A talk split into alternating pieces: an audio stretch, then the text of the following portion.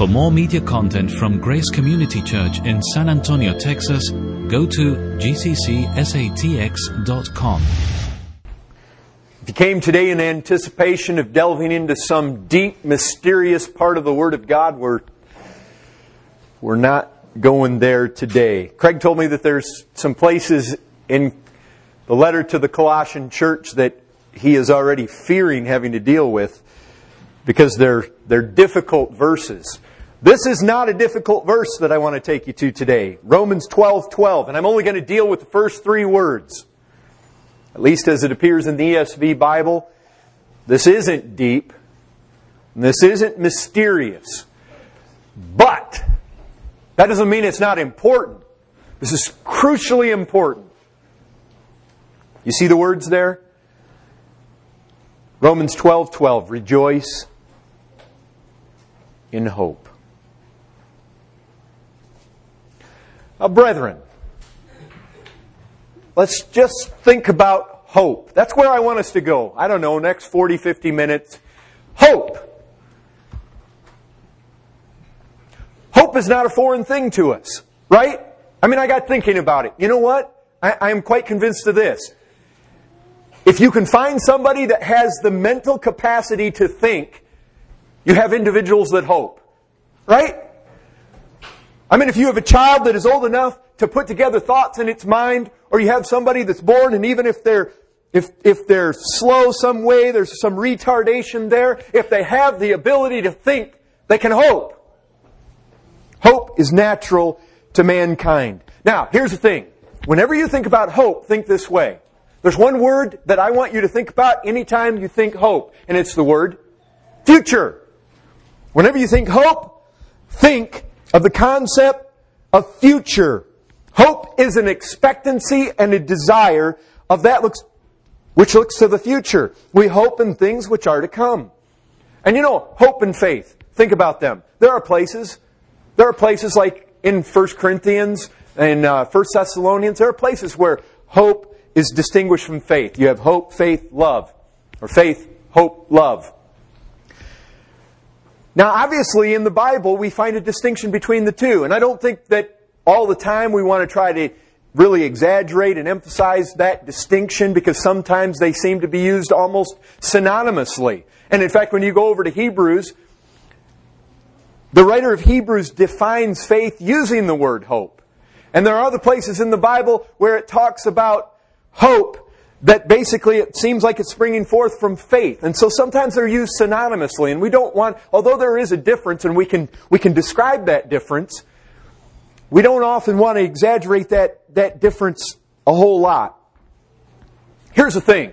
Faith can look back. I mean, basically, hope springs forth from faith. You, you think about this. Faith comes by hearing. That's what we're told, right? Romans chapter 10. Faith comes by hearing. Hearing what? Hearing the Word of God. And so basically, faith is planted in what? It's planted in the promises of the Word of God. Faith trusts those promises. Faith believes those promises. Faith believes the facts. I can, I can have faith that Jesus Christ died on a tree 2,000 years ago for me. I believe that. I have faith on the present. I have faith that Jesus Christ is in heaven right now interceding for me. Faith is basically hearing the Word of God, believing those promises there. Hope is that which has the expectation that those promises in the future are going to come to fruition for me. Basically, hope is faith looking forward. That's really the idea behind it. Paul says this, Romans 8:25, we hope for what we do not see. We wait for it with patience. Do you see that? Hope is something we wait for. If, if hope is something we wait for, that means it's not here yet. It's still future. So when you think hope, think future. Hope is an expectation of some future good. Now, that's not all. Folks, you know what? When you want to define words, even though you might be able to go find the Webster dictionary and you might be able to get the one that Webster actually wrote and not the one that's all watered down and has all sorts of words changed and everything. But you know what? Typically, when you want to define biblical words, you want the Bible to define that word for you. You don't want to go to secular resources to define biblical words. The word hope, if you run to the modern Webster's dictionary, is not really an identical concept with the hope that you find in the scriptures. Let me, let me explain here. Basically, the word hope oftentimes today is used simply to mean desire. Like, let me give you an example. Somebody comes in and they say, I hope it rains today. But if you say, well, do you expect it to rain today? No, I don't expect it to. I hope it will, but I don't think it will. You see, that's not the hope of the scriptures. Hope as it's defined biblically, and I went through and I, I'm looking at all the different places it's used, and definitely biblically the concept has to do with not only a desire that it will happen, but with an expectation and an assurance it will happen. Hebrews 6:11. Listen to how the writer of Hebrews says, "The full assurance of hope." You see that? There's an assurance that goes with hope. A true hope. Now look, don't don't any of you fall away here. Because I'm going somewhere with this. This matters. This matters to all of us. Hope is future. Hope is not just a desire. Hope has an expectancy. Hope has an assurance. There's some, there's some faith in this thing. Biblical concept of hope has expectancy. Now listen. Even the biblical concept of hope with its desire and its expectation it doesn't actually mean that that which is desired and expected will happen. Hope can be set on something that we are certain, we have an assurance it's coming, and it not come.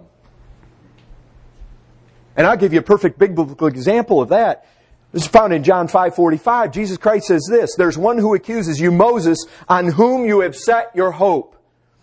The Jews put their hope in Moses. You know what their hope was? Their hope was that they were going to keep the law of Moses, and their hope was that keeping the law of Moses now, in the future, they'd have heaven, they'd have glory, they'd have God's approval. They did have a hope. They had a hope. But the problem is they never kept the law. And so even though they had that hope, even though they had ex- that expectation, they never realized their hope. So true hope, as, at least as it's found in the scriptures, always has that expectation, not just desire, it has expectation, but a hope can be a false hope, folks. What you expect. We have people all over this world running around who really believe they're going to heaven. And I'll tell you what, that hope in the end is going to be wrong. It's going to be proven to be a false hope. So that's what you have. Biblical concept of hope it's always future. It's more than just desire. It's more than just saying, I hope a check for $10,000 comes in the mail today when you have no reason to expect one will come. It's a desire for some future blessing accompanied by an assurance, an expectation of such blessing that will actually be received. Though it's definitely possible that such a hope, even if it's filled with great expectancy, may not be received. But I'll tell you this Folks, for the Christian, for the Christian, we are told, and Paul says this over in Romans 5, he says that we have a hope that does not put us to shame. And you know what? That means we're never going to bow our head. We're never going to bow our heads in shame. It's not that way. We have hope for certain. We have come to the very Trinity of hope. When Paul talks about the Trinity, he talks about Romans 15, 13. Paul calls the Father the God of hope. Romans 15, 13 again, he says it's by the power of the Holy Spirit that you may abound in hope. 1 Timothy 1 1, Christ Jesus is our hope. If your confidence is in Christ, the whole Trinity must fail and fall before your hope will. Bottom line. Colossians 1 5, right, right there where Craig's going. Paul says, if you're a Christian, your hope is laid up for you in heaven.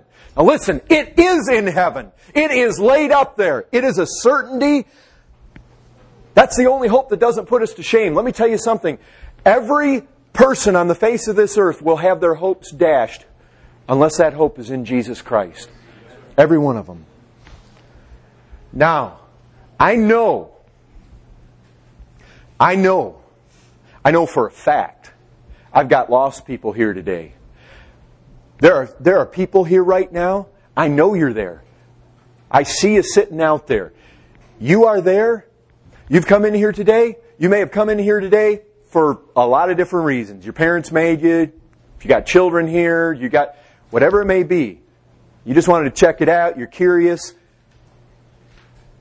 But I'll tell you this. You listen to me. There is something that is true about you. You may be hiding behind a profession, but you know, you know in the depths of your heart, you're not fully resigned to the Lordship of Christ. You have not fully submitted. You know that there are things in this world you love more than Christ. You know it. Oh, you don't, you don't like to admit it, but deep down you know there are things, you know, you, you have a secret love for money. You have a secret love, a lust. You know it. Can I tell you something? The Bible says something about you that, in my estimation, is absolutely chilling.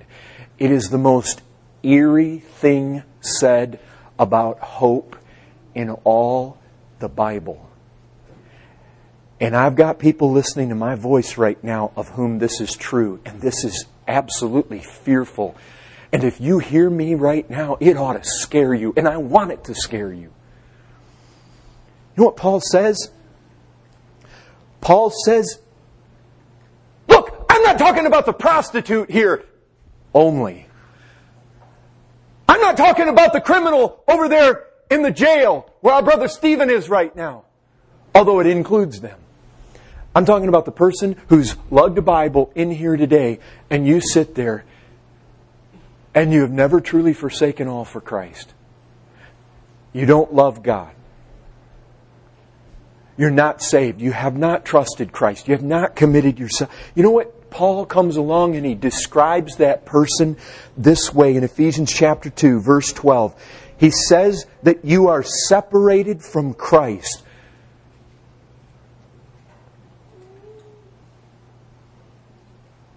I, I can't even describe. I can't even describe what that, what that alone means without Christ, separated from Christ. You're alienated from the commonwealth of Israel, strangers to the covenants of promise. Now, and listen to this having no hope, and without God in the world. No hope. You know what? Many people have this idea getting into heaven's easy, being a Christian's easy, repenting's easy, believing's easy.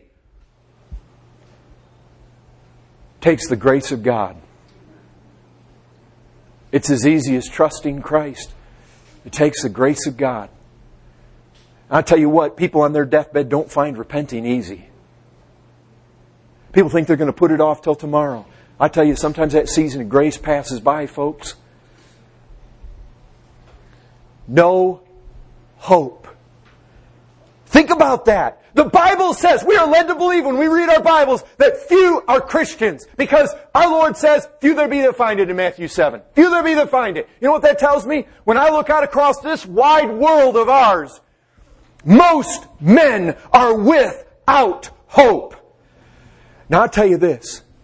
Men can, men can, you know what? I've, I've read the account of, of Corrie ten Boom in Ravensbrück. I've read about accounts of people in the concentration camps. I've read about people in prison. You know what? People can keep going as long as they got hope. When all the hope runs out, Brethren, I've seen it. I've seen it. If you haven't seen some of these pictures that come back, and they're, they're not only from faraway places, but I think about the pictures of, of Muslims and Hindus, when they get older in life and you look at them and there's that empty stare in their eyes of hopelessness. And I'll tell you what, it's not just out there in other places. It's not in Indonesia and in China and India only. I'll tell you this. You go into our nursing homes and you look at people and you look in their eyes and you look at the stare of hopelessness. And some of you, you're young enough in your life. You're young enough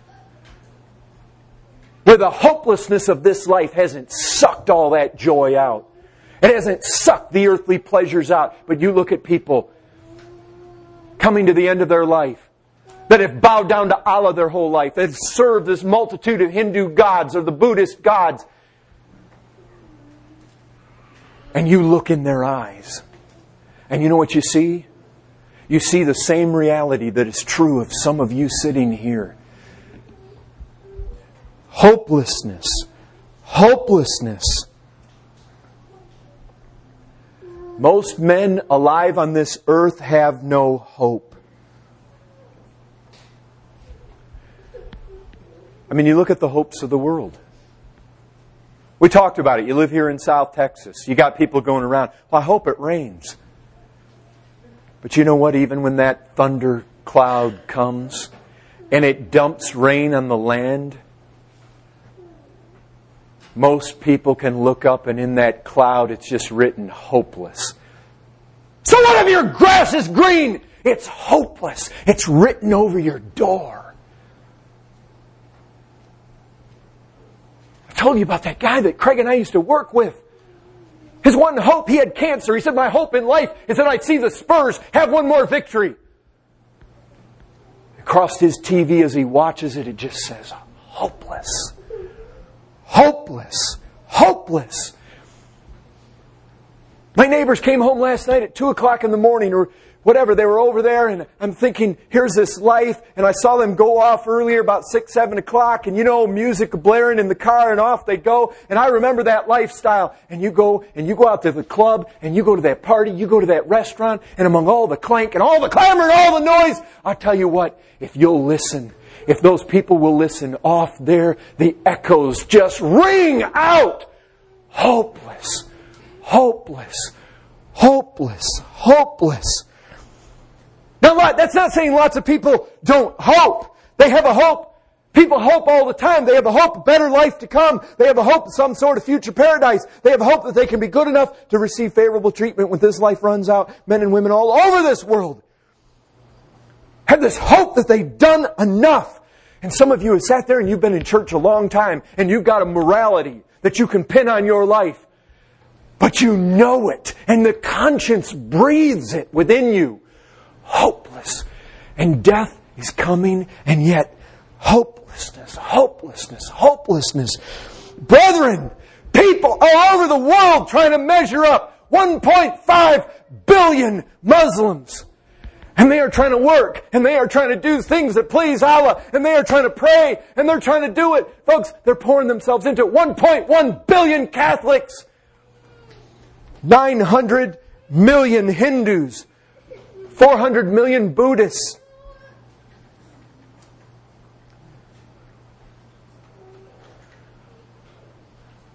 You know what they're building a hope on? Hope I've been good enough.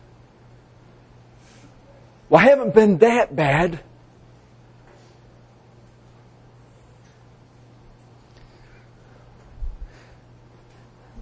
Everything within them screams. Folks, you know it. Eternity is written on the hearts of men. And you know what just screams at men? That you don't have any hope unless you're good. Men feel it. It burns inside them. If I don't have a righteousness presented to God, I'm in trouble. People feel it. They feel the hopelessness of not having a righteousness to offer God in that day. It screams within them. But Paul says they don't have any hope. None whatsoever. They have a desire they do have a hope that it's going to turn out well in the end, but it's a false hope, it's an empty hope, it's a destitute hope. Folks, it's a God forsaken hope. It is not going to hold them up in that day. Why? Because they are without Christ. They have no hope. Some of you, you sit here, yes, you have a Bible, but you don't have hope. Yes, you have a record of going to church for a long time, but you don't have any hope. Yes, you don't live like the prostitute. You don't live like all the criminals be gathered in. You don't live like a lot of the people you drive by, you walk around, see walking around in this neighborhood or come in here at lunch. But you're without Christ. And you're just as hopeless. Your self righteousness is just as hopeless as that Hindu's is. And if you don't believe that the prostitute hasn't constructed her own righteousness as well, you haven't talked to them. They're always better than somebody else. But they're without hope. Folks, we gotta look past what's false. The shadowy hopes of this world. Look past what men say. Look past all that. You know what? We need to get a grip of what is real. What is true. The truth is, most men are without hope. I'm not talking about what, what men think. I'm talking about what they actually are. And brethren, do you see people like this? Do you go to the supermarket? Do you go out into this world? Do you go into school, into the workplace? Do you see people like this? You're walking by them all the time and without hope. They don't have any hope. Men imagine they have hope, but it's only imagination. That's all it is. It's not real. And as life ebbs on, you know, when I talked to John Wheeler before, he told me most of the Muslims in Turkey, they're nominal. Until they get on in life. He says what he sees the men get upwards 50, 60 years old. They've sold, sowed their wild oats. Here they are getting towards the end. Folks, suddenly they become interested in trying to keep all the rituals of their Islamic faith. You know why? Brethren, as I thought about this, I pictured some of you are right here. I picture a hopeless man. He's on a rock. Maybe it's just about this big. He's on a rock. It's just a barren rock. And he's in the middle of an ocean. He can't see anything on any horizon. A total ocean of hopelessness, wrecked, destitute. His soul is thirsty. You can't drink that water. That water can't satisfy. The more you drink that water, the more hopeless and thirsty you become. That's all briny, pungent. It, it doesn't satisfy. There's no, there's no ability to quench thirst in it. As the years pass by, you know what happens to that ocean? It gets deeper and deeper and deeper. You're all alone on that little rock. You got your hammer and you're trying to clang, clang. You're trying to work it out.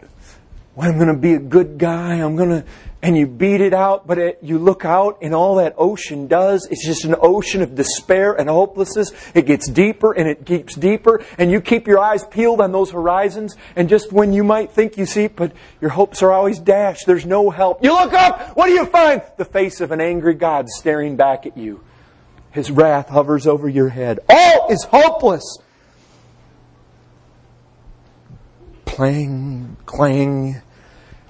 You just go on working. You work and you work and you beat on that rock and you beat on that rock and you only get thirstier and thirstier. Every fleeting hope in this world comes back screaming, hopeless, hopeless. You ever been in a place? You set your hope on something in this world and it comes and the emptiness just deepens. And you know it and you've felt it and the ocean just goes deeper and the hopelessness and you keep your eyes on the horizon but there's no hope there's no hope and the sinner goes off and I mean, I saw it. I saw it firsthand in my stepdad. Three months to live, and I saw the look in his eyes and just the empty stares. Yes, I told you before, he'd be reading the paper, he'd be doing strange things, but when you look at him and you look him in the eye, just to you can see it, folks. You can see it, that haunting look in the eyes. It's hopeless. And I'll tell you what, Some of you may be here. You may have hopes. You may have hope. I'm going to go to college. You may have hope. I'm going to get married. You may hope I'm going to have children. I'm going to, I'm going to make money. I'm going to have a house. But I'll tell you what, everybody that's been down that road, whether it's a, the hope for fame, the hope for, for glitz and glory in this world, you get it? And suddenly that ocean around you, you're beating on that rock and it just, it's ringing out and your conscience is ringing out and open gulfs just yawning over you because I'll tell you what's out there like a hellhound coming across that ocean of despair is death. And it's coming at you swift as the wind and it's bearing down on you and none can't get away from it. And you want to know why the 50 year old, 60 year old Muslim suddenly starts to get serious? Because he's been clanging, he's out there, he's clanging on that rock and he's feeling it. The more every time he hits it, he just looks up and God's not getting happier with him. God's frown is only deepening because the measure of his sin is building up and there's no hope because he's without Christ. And some of you are right there, and there is no hope. And I'll tell you, it's there is no more damnable word than hopelessness.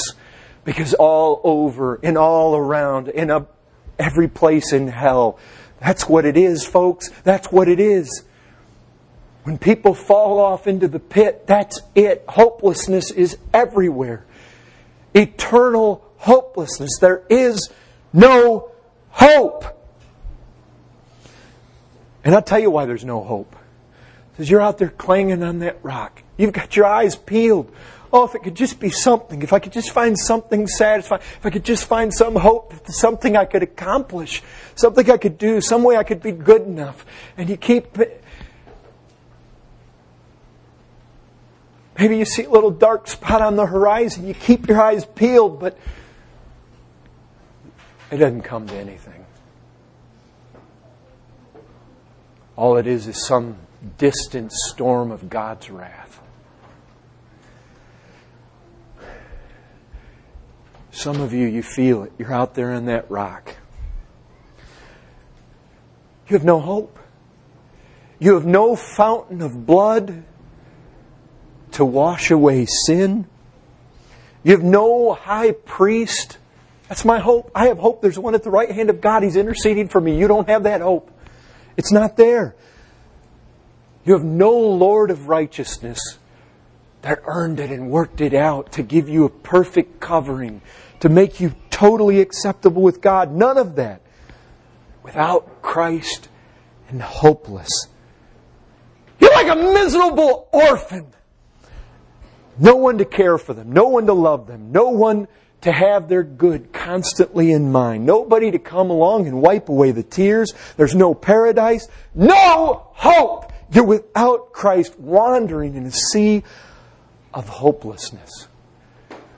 And I tell you, when it really hits us, I just, I just, hopelessness. They have no hope. You let those words echo in your ears to be in a place where you look at your life and there is no hope. No hope. But, brethren, you know what Paul says? Rejoice in hope. And he's speaking to people that he really believes have one. They have one in heaven. They have a God of hope. Jesus Christ is their hope. By the power of the Spirit of God, they are kept continuing in hope. Now, brethren, you know what Paul says? He says to the Corinthians, if in this life only we have hoped in Christ, we are of all people most to be pitied. I'll tell you this, if there is no Savior and there is no salvation and the atheists are right and there is no God, we all came from some primordial soup. We all just evolved from monkeys. In the end, the Bible it's just a bunch of made up stories by men, put together by men, written by men. There's no God, so there's no inspiration. It's just a bunch of stories made for a bunch of people who are just too stupid to believe the truth. If that's it, folks, well, you know what? Then we are most to be pitied. There's no question about it. But you know what? We're not the ones to be most pitied because we know there is a hope in heaven. You know what? The atheists can come along, the world can come along, they can laugh at us. But we know that we are not the most to be pitied. You know why? Because we've tasted the first fruits. Because that hope that is in heaven, we have been given a guarantee of that which is in heaven for us. The guarantee means we're certain to get it. Our hope is built on something. What is it? The Holy Spirit was given to us. Folks, I'll tell you this. I will tell you this. You say, how do you know that that hope is valid? How do you know that hope is real? Because you know what Jesus Christ said? My sheep hear my voice. The Spirit of God rushes in, gives a new man a new heart. They're born again, and they have ears now, spiritual ears where they can hear. And I'll tell you what, I've heard the voice, and I believe lots of you sitting here have heard it as well. My sheep, they know my voice, and they follow me. And we've heard it. You say, well, I haven't. That's all confusing. Then you're hopeless. You're without hope. But if you will hear His voice, if you will hear it and not harden yourself and come to Him, not harden Himself like they did back, those Jews did back there. Folks, you, you don't harden yourself. You hear His voice and you come and you follow Him. folks, we do have a hope. We have a hope. Because I'll tell you this, I may not be what I one day will be, but I'll tell you this, I am not what I used to be. And though I can't explain exactly how it's all happened, I know this for certain. From right from the very beginning I knew this, and I know this 19 years later. Jesus Christ did it. And so no matter whatever the world says, no matter whatever they want to mock, and no matter, you know what I found? I have found that for the first time in my life, when I was saved, I had ears to hear this book. For the first time, it came alive. For the first time in my life, I saw, you know what? This book accurately describes who man is, what man needs most of all, and a Christ who satisfies that need.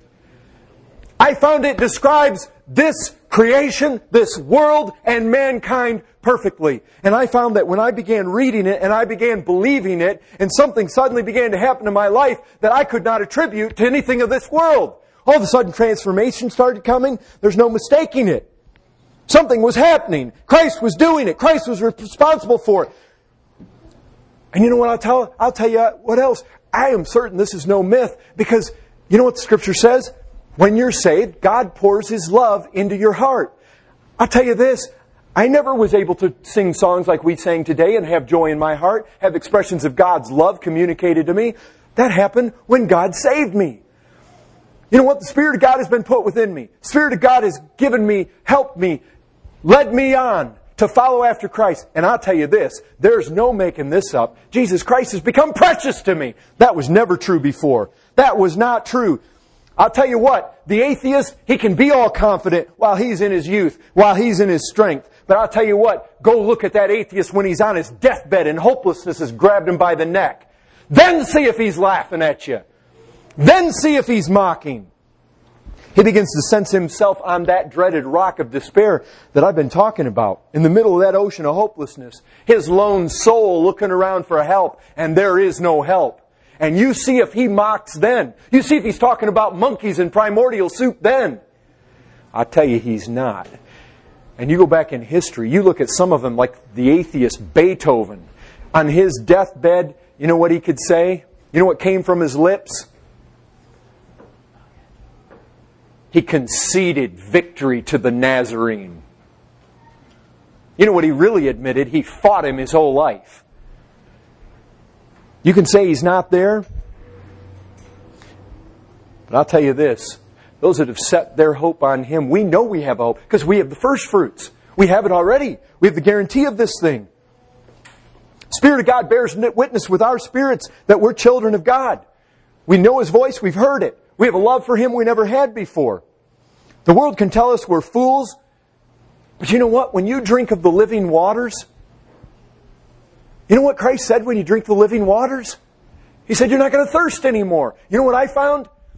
Let the world mock all at once. I, have tried this, I've tried that, I've tried that sin, that sin, that sin, that sin, that sin. I tried Christ and I say, Nope, I don't need anything else.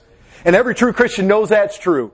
And the world can laugh and the world can mock, but we have found something satisfying in Him that we're not trading Him for for anything else. Let them say what they will, let them do what they want. He satisfied us. God's laws are no longer grievous to us. The thing is, we don't just believe that Jesus Christ is a real person. We do believe that, But that's not all we believe. We find our hearts burn with love for Him. We find Him altogether lovely. We find Him precious above all things.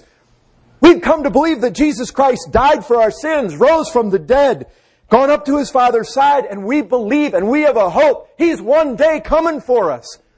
We have a supernatural confidence that we never had before. And God says He gives faith. This is a spirit wrought grace. We have confidence. We have assurance. And He gives us that assurance and He testifies to us. Brethren, you're here, you're a professing Christian. Do you have that hope? Do you have a hope built on the confidence of the guarantee of a spirit of the living God given to you? And where that spirit is, I tell you what, He makes His presence known. He makes it known in a number of ways. Do you have a confidence, folks? Do you, are you able to rejoice in hope? Jesus Christ said, look, if you'll let this grab you, Jesus Christ said, your hope is so big, there is such a wealth of glory and treasure and reward to be had. He says two things I find just incredible. Matthew 5:12, rejoice and be exceedingly glad. Now, if you've got your ESV, you won't find exceedingly. The New King James, the Old King James have it. I like it. I'm not leaving it out. In fact, if you got your ESV, write it in there exceedingly. Rejoice and be exceedingly glad, for great is your reward in heaven. And he said again in Luke 6 23, Rejoice in that day and leap, leap for joy. What he is saying is, listen, if you realize what weight of glory is awaiting you, what hope there is in heaven for you, you would leap, you would come out of your shoes, jumping exceedingly, gladly, bouncing around. Brethren, I don't think we really get it what's waiting for us. There is a hope here that is phenomenal. And you know what? What is it about this? What is it about this hope that may, ought to make us exceedingly glad, make us leap for joy? Listen, Paul uses almost the same expression in Romans 5 2 that he uses in Romans 12 12. He says, We rejoice in hope. We rejoice in hope. Here he says, Rejoice in hope. Over in, in uh, Romans 5 2, he says, we rejoice in hope. But he adds something, something that goes to the deepest expectations and longings and hopes of every true Christian's heart. What is it? Oh, beloved, it's the hope of all hopes. Just listen. We rejoice in hope of the glory of God. Brethren, this is the heart of the matter.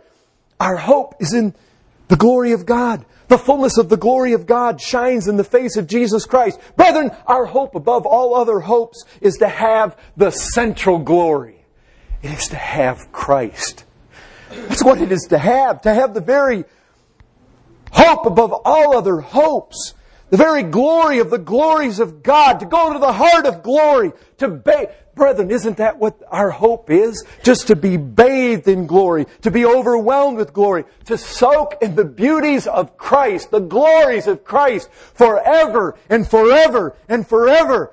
Brethren, the believer has a hope because their hope is in Christ. We have a hope to be saved by Christ, to be with Christ, to enjoy Christ forever, forever, forever.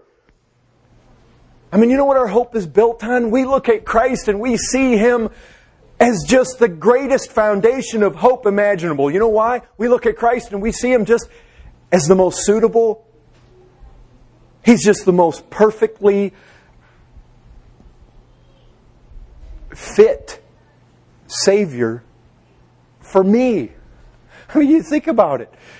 Can you not put your hope there? You come to Him all desperate, all wicked. He has a righteousness to offer. You come to Him empty. You come to Him hopeless. He gives you a hope. He fills all that emptiness. And you come to Him guilty. He's got shed blood that washes away sin. Brethren, you know what? You go to the Bible. You want to build your you want to build a hope on something? Look at Christ. I talked about this a while back. Look at him reach out and touch the leper. Is that not just the perfect Savior for some of you? A Savior who would reach out and touch a leper? When you really when a sinner sees themselves for what they really are, they look at Christ, boy, there's a hope there. If I can only get to him. He is one who will reach out and touch the most unclean. I come to him vile, I come to him guilty. There's a perfection of gentleness in him.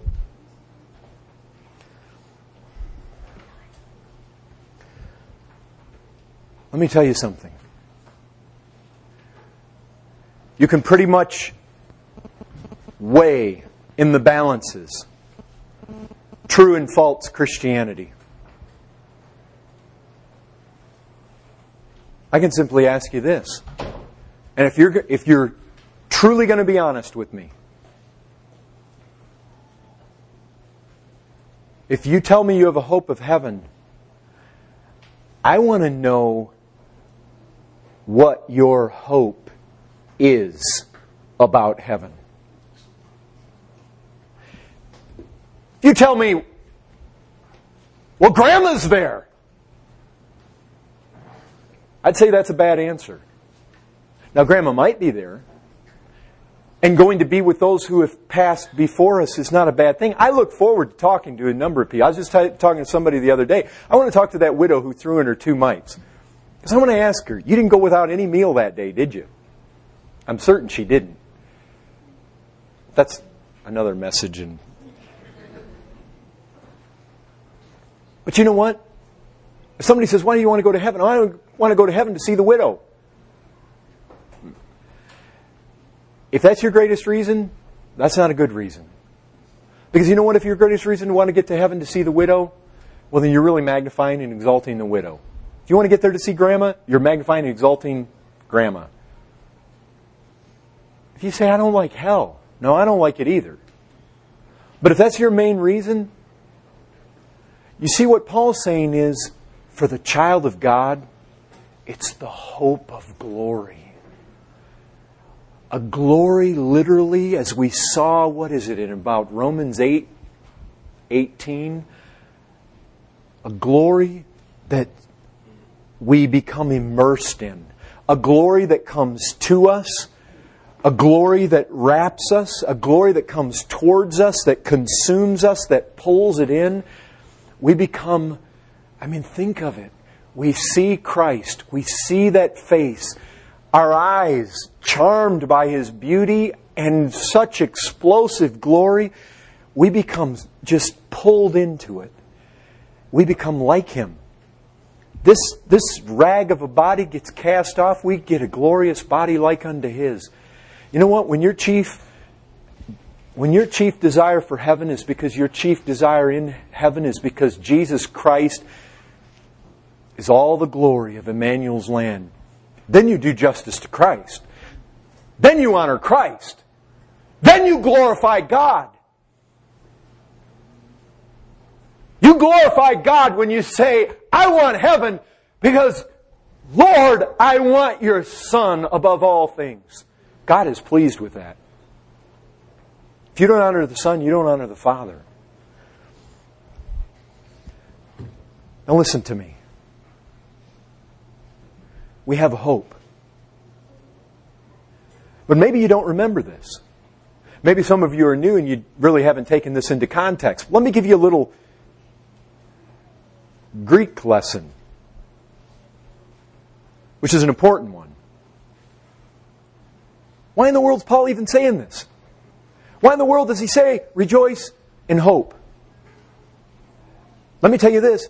That comes at us in verse 12. But if you go back up to verse 9 in Romans 12, you know how, the, you know how that verse starts? At least in the ESV, it, leads, it reads this way Let your love be genuine. The word genuine is unhypocritical. You know what? In the original, there's no verb.